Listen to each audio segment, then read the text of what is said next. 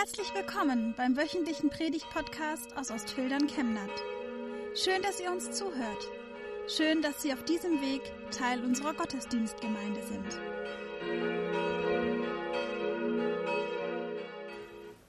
Ein wunderschöner Sommermorgen. Irgendwo in Galiläa. Die Vögel zwitschern, die Luft ist noch frisch und kühl. Und die Getreidefelder, die leuchten goldgelb durch die ersten Sonnenstrahlen. Claude Monet und seine Aquarelle lassen grüßen. Eine Gruppe von noch schlaftrunkenen Männern zieht durch diese Kornfelder.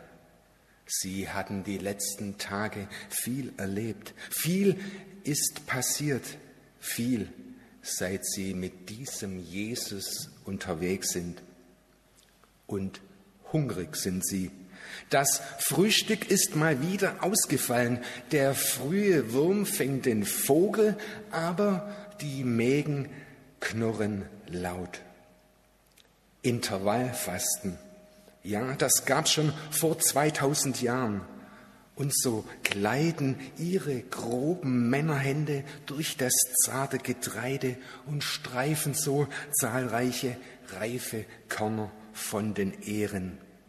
Und genüsslich kauen sie diese Protein-Power-Samen im Mund, etwas trocken, aber als Snack so zwischendurch durchaus akzeptabel. Seidenbacher Landstreicher-Müsli, das original galiläische Landstreicher-Müsli von Seidenbacher für den erschöpften Jünger zwischendurch lecker, lecker, lecker. Aber die Wanderer, sie waren nicht allein. Sie wurden vom nahegelegenen Hügel genau beobachtet. Und es war auch nicht Mittwoch oder Donnerstag, nein, es war Sabbat der heilige Sabbat. Aber hören wir selbst, ich lese aus Markus 2 die Verse 23 bis 28. Und es begab sich, dass Jesus am Sabbat durch ein Kornfeld ging und seine Jünger fingen an, während sie gingen, Ehren auszuraufen. Und die Pharisäer sprachen zu ihm, sieh doch, warum tun deine Jünger am Sabbat, was nicht erlaubt ist? Und er sprach zu ihnen, habt ihr nie gelesen, was David tat, als er in Not war und ihn hungerte, ihn und die bei ihm waren? Wie er ging in das Haus Gottes zur Zeit Abiatars, des hohen Priesters, und aß die Schaubrote, die niemand essen darf als die Priester und gab sie auch denen, die bei ihm waren. Und er sprach zu ihnen, der Sabbat ist um des Menschen willen gemacht und nicht der Mensch um des Sabbats willen. So ist der Menschensohn ein Herr auch über den Sabbat.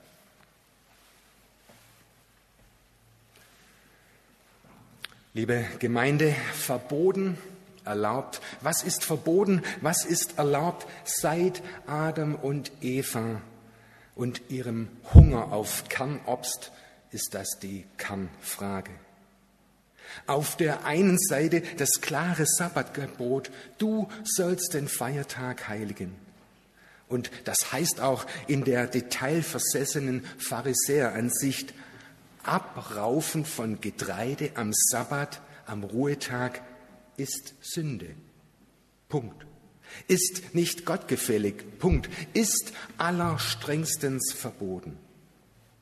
Auf der anderen Seite die hungrigen und vielleicht gedankenlosen Jünger und Jesus war dabei. Jesus lässt es geschehen. Jesus schimpft nicht. Freundchen, Freundchen, das gehört sich nicht. Hört auf.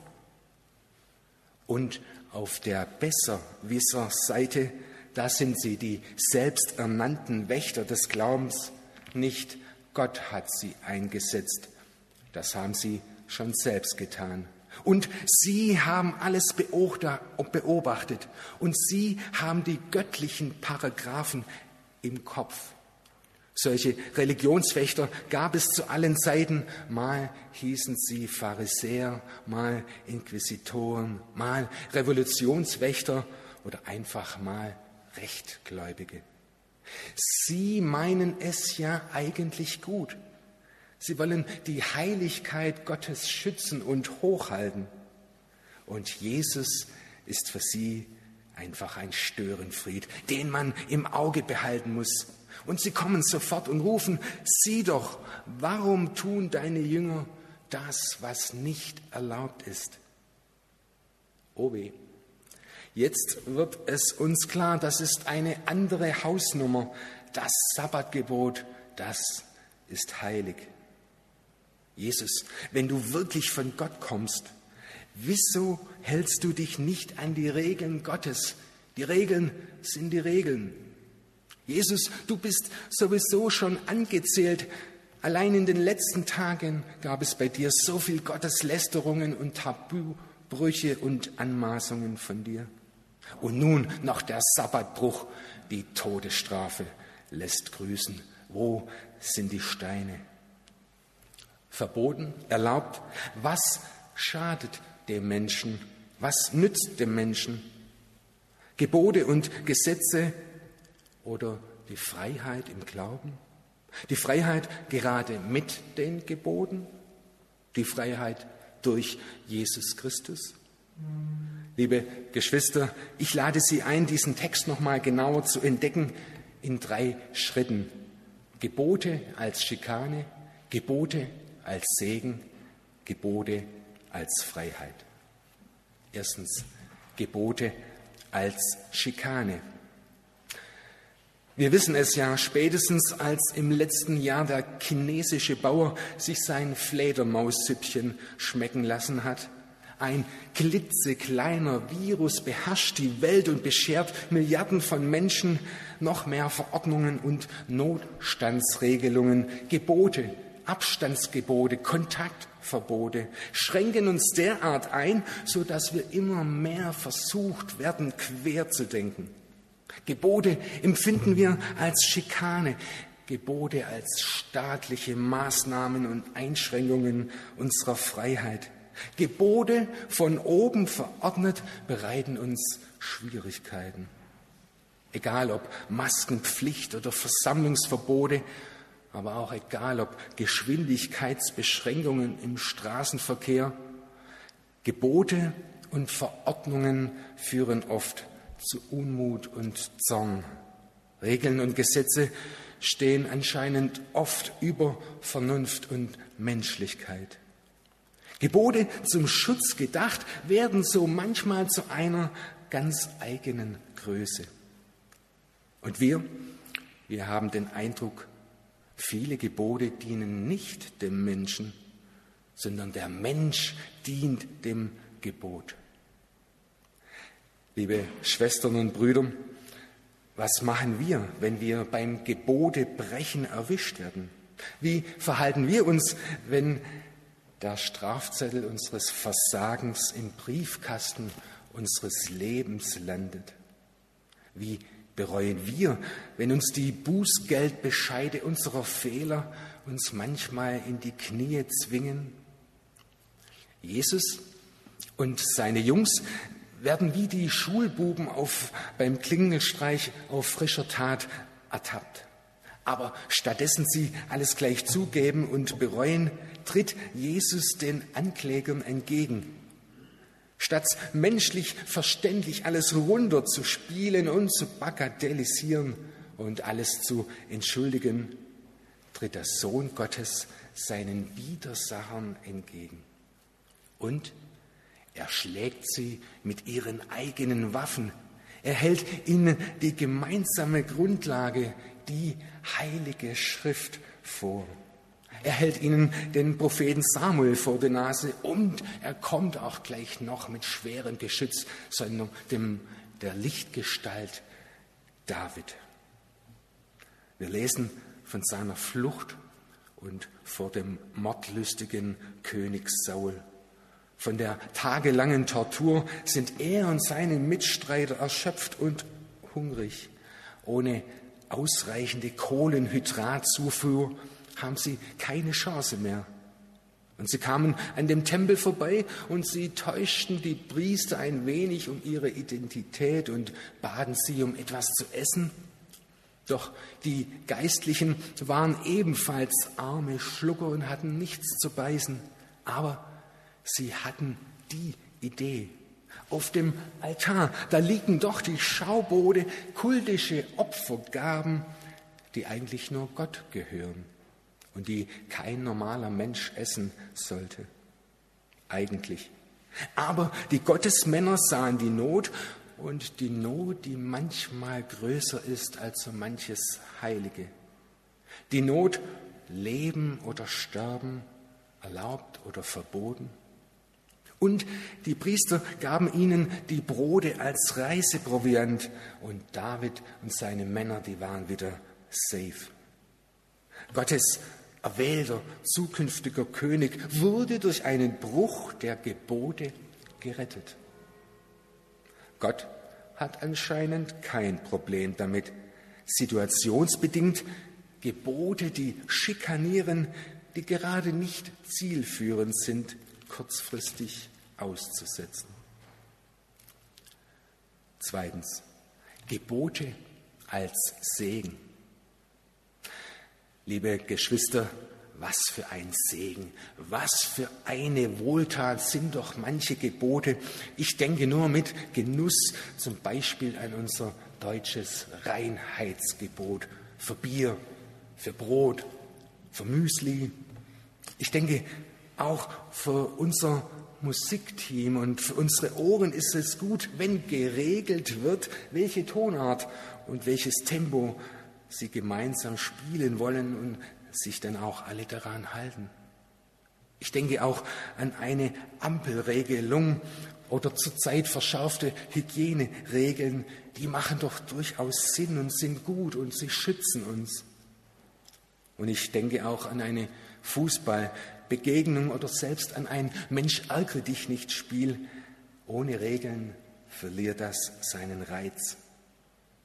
Und außerdem würde ohne Regeln das Recht des Stärkeren gelten. Man stelle es sich mal vor, es gäbe keine Möglichkeit, gegen Betrug, gegen Diebstahl oder Mord vorzugehen. Darunter würden vor allem die Schwächeren leiden. Im Grunde wissen wir das doch. Regeln schützen uns und schaffen Freiräume, in denen wir uns bewegen können.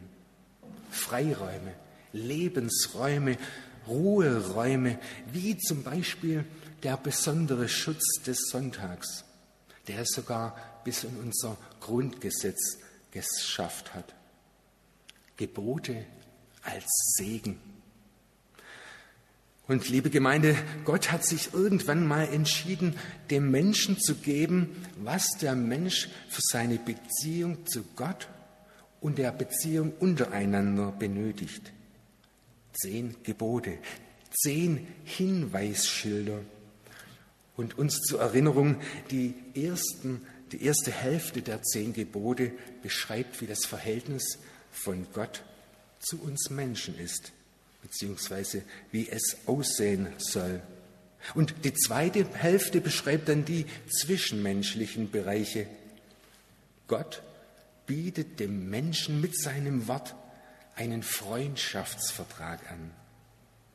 Es ist die Ausformulierung dessen, wie er sich die Beziehung zwischen uns und ihm vorstellt mit einem von Gott formulierten, schriftlich festgehaltenen Zuspruch.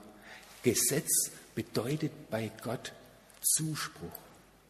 Bei Gott beginnt das Gesetz, beginnt sein Wort, beginnt die erste Tafel mit Dein Gott, der dich geführt hat, herausgeführt aus Ägypten, heraus aus der Sklaverei. Er beginnt damit auf sein liebevolles, auf sein rettendes Handeln hinzuweisen. Und erst dann kommt der Anspruch.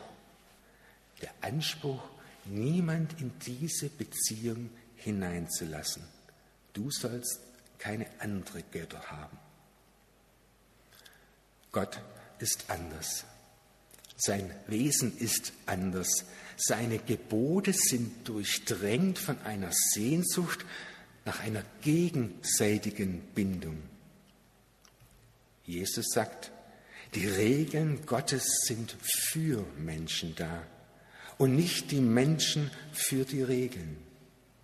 Auch der Sabbat ist für die Menschen da. Damit erinnert Jesus an den Sinn des dritten Gebotes, denn die Einführung des Sabbatgebots ist eine der großen sozialen Errungenschaft in der Menschheitsgeschichte. Nach sechs Tagen darf nicht nur, sondern soll ein Ruhetag eingelegt werden, und zwar für alle, ohne Unterschied. Danach hat der Ruhetag einen doppelten Sinn. Er ist Tag des Ausruhens und Tag des Gottesdienstes.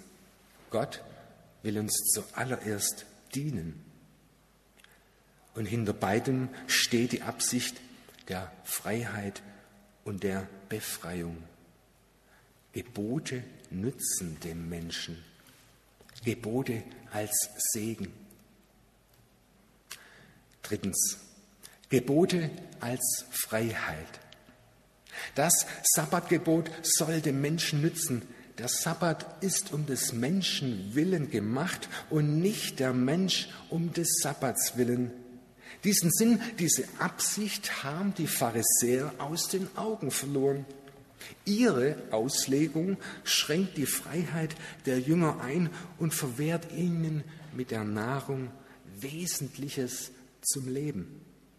Es ist also gar nicht das dritte Gebot, das zur Schikane wird, es ist die Auslegung des dritten Gebotes durch die Pharisäer. Israel hält den Sabbat bis heute. Wir Christen haben ihn seit dem großen Konstantin auf den Sonntag, den Tag der Auferstehung, gelegt. Und es ist gut, diesen Ruhetag zu haben. Es ist gut, weil er uns Kraft gibt. Es ist gut, sich der Arbeit zu enthalten und Zeit zu haben für Gott. Es ist gut, Gottesdienst zu feiern in der Kirche oder in Millionen von Wohnzimmern. Es ist eine gute Regel. Aber es ist auch im Blick zu haben, dass es nicht um den Sonntag geht, sondern es geht um den Menschen. Der Sabbat ist um des Menschen willen gemacht. Und so entlastet Jesus die Jünger, gegen das dritte Gebot verstoßen zu haben. So ist der Menschensohn also Jesus, er ist Herr über den Sabbat. Jesus ist die neue Größe, die, durch die Gott redet.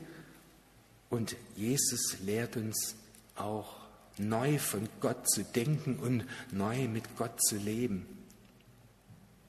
Wenn wir im Markus-Evangelium weiter lesen, folgt weiter in Kapitel 3 die Heilung Jesu eines Kranken am Sabbat. Und er fragt, soll man am Sabbat Leben erhalten oder töten? Gutes tun oder Böses? Danach beschließen seine Gegner, Jesus muss sterben. Denn Jesus behauptet, wie Gott zu sein. Und wir Christen stimmen ihnen zu, ja, trotz eurer Blindheit habt ihr recht. In Jesus begegnet uns Gott persönlich. Und was die Gegner nicht ahnen, selbst die Kreuzigung Jesu gehört am Ende zu Gottes großen Heilsplan. Ein Heilsplan für eine Menschheit, die Gottes gute Regeln nicht halten kann, damit oft nicht umgehen kann. Für sie stirbt er am Kreuz, um die Sünden der Welt, die einseitige Trennung auf sich zu nehmen und wegzuschaffen. Und da, liebe Geschwister, entsteht ein Raum, ein Raum der Vergebung zwischen Gott und uns. Und wir müssen schauen, dass wir nicht vor lauter Regel- und Gebotsbegeisterung am Ende das Eigentliche vergessen. Da ist ein Vater, der uns liebt, der mit uns unterwegs sein will, der uns Menschen helfen will. Alle seine Gebote und alle seine Grenzen sind gegeben, um uns Menschen zu helfen und um seiner Liebe in Jesus Christus Raum zu geben. Das Gebot und das Gesetz hat vor allem einen Zweck, mir auch zu zeigen, dass ich einer bin, der die ganzheitliche Verbindung zu Jesus braucht, weil ich doch gar nicht imstande bin, aus mir heraus gottgefällig, aus mir heraus menschengefällig zu leben. Und wer aus dieser Bindung, aus dieser Verbindung und aus dieser Vergebung lebt, von dem heißt es dann in Johannes 8, wen der Sohn frei macht, der ist recht frei. Und von dem sagt Paulus in Galater 6, 6 zur Freiheit hat uns Christus befreit.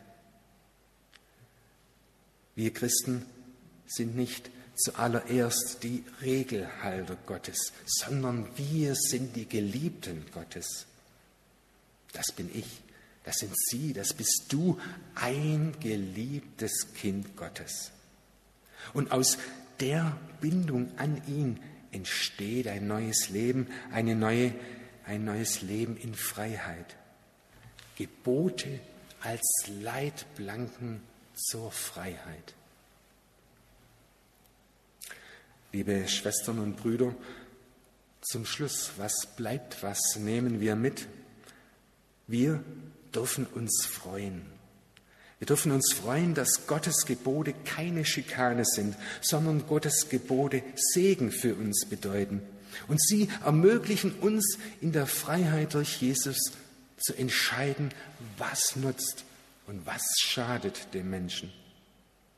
Wir dürfen uns freuen, dass Gesetze und Gebote uns nicht unwiderruflich beherrschen, sondern dass Jesus uns die Fähigkeit geschenkt hat, die Musik der Freiheit, die Musik der Hoffnung zu hören und uns der Glaube den Mut gibt, jetzt schon in der Gegenwart zu dieser Musik zu tanzen. Wir dürfen uns freuen, dass ein großartiger Gott uns sieht, uns gewollt hat, uns liebt. Und er weiß doch, was wir wann und wie brauchen. Und wir dürfen uns freuen, dass wir, wenn wir uns an ihn binden, wenn wir ihm vertrauen, wenn wir in seinem Geist und in seiner Liebe leben, dass er uns seine Freiheit offenbart und wir seine Weisheit erkennen können. Und liebe Geschwister, wenn wir uns bei allem nicht immer so sicher sind, was und wann richtig ist, dürfen wir seinem Wort vertrauen. Zusammengefasst wieder bei unserem Evangelist Markus in Kapitel 12. Und der Schriftgelehrte fragte Jesus, welches Gebot ist das höchste Gebot von allen? Jesus antwortet, das höchste Gebot ist das, höre Israel, höre Chemnat. Der Herr, unser Gott, ist der Herr allein. Und du sollst den Herrn, deinen Gott, lieben von ganzem Herzen, lieben von ganzer Seele, lieben vom ganzen Gemüt, mit all deiner Kraft. Und das andere ist, du sollst deinen Nächsten lieben wie dich selbst. Es ist kein anderes Gebot größer als diese beiden. Amen.